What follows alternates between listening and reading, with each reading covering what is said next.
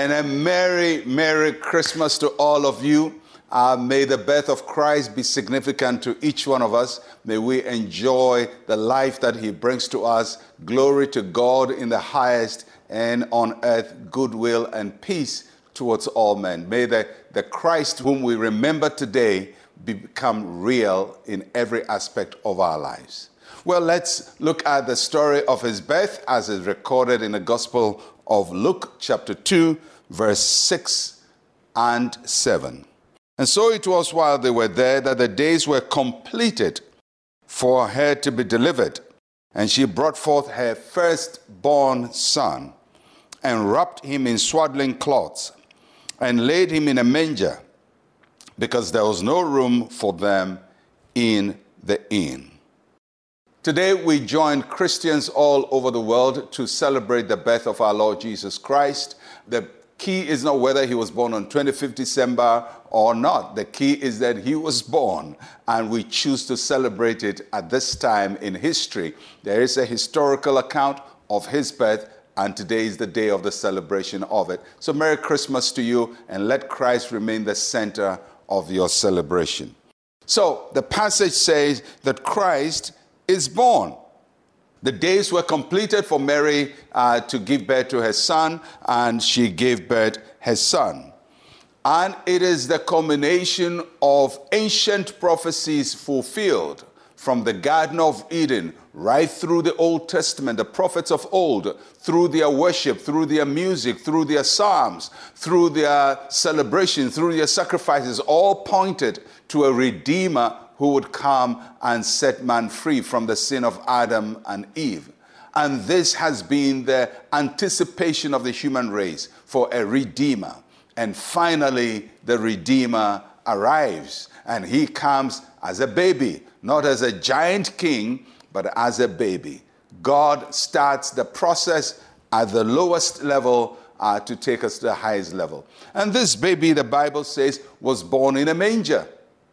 He was laid in a manger. He arrived at the lowest place on earth in a back village somewhere in Bethlehem at the time of chaos in the world. And yet, in this place of chaos and disorder, the peace of God, which passes all understanding, is wrapped up in the baby Jesus Christ. Today, as we celebrate Christmas, remember that the birth of Jesus Christ is not just for us to have fun and enjoy reunion with families alone. It's good, it's part of it, but the birth of Jesus Christ is the fulfillment of God's transaction with all of humanity to provide a way of escape from sin and from destruction. And in Christ Jesus, we have a Redeemer.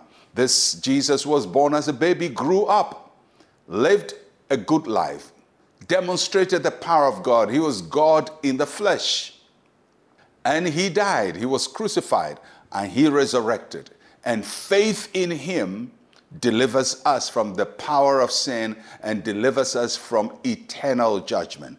Because he lives, we also have life. In him is our hope in Him is our desire. In Him is everything that we want in life. So, as you celebrate with your friends and as you go and have fun and meet with your uh, family members uh, over a meal and recount all the good things that God has done for your family, remember today is possible because Jesus Christ was born, but He wasn't just born, He died. He didn't just die, He resurrected. He didn't just resurrect, He ascended.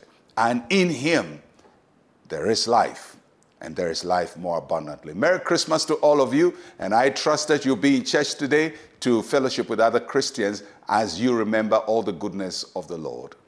Shall we pray? Say with me, Heavenly Father, thank you for honoring your promise to us. I receive Christ into my heart as my Lord and Savior. In Jesus' name, amen and amen. Well, I'll catch you again tomorrow, the day after Christmas. I'm Pastor Mensa Otabil. Shalom, peace, and life to you.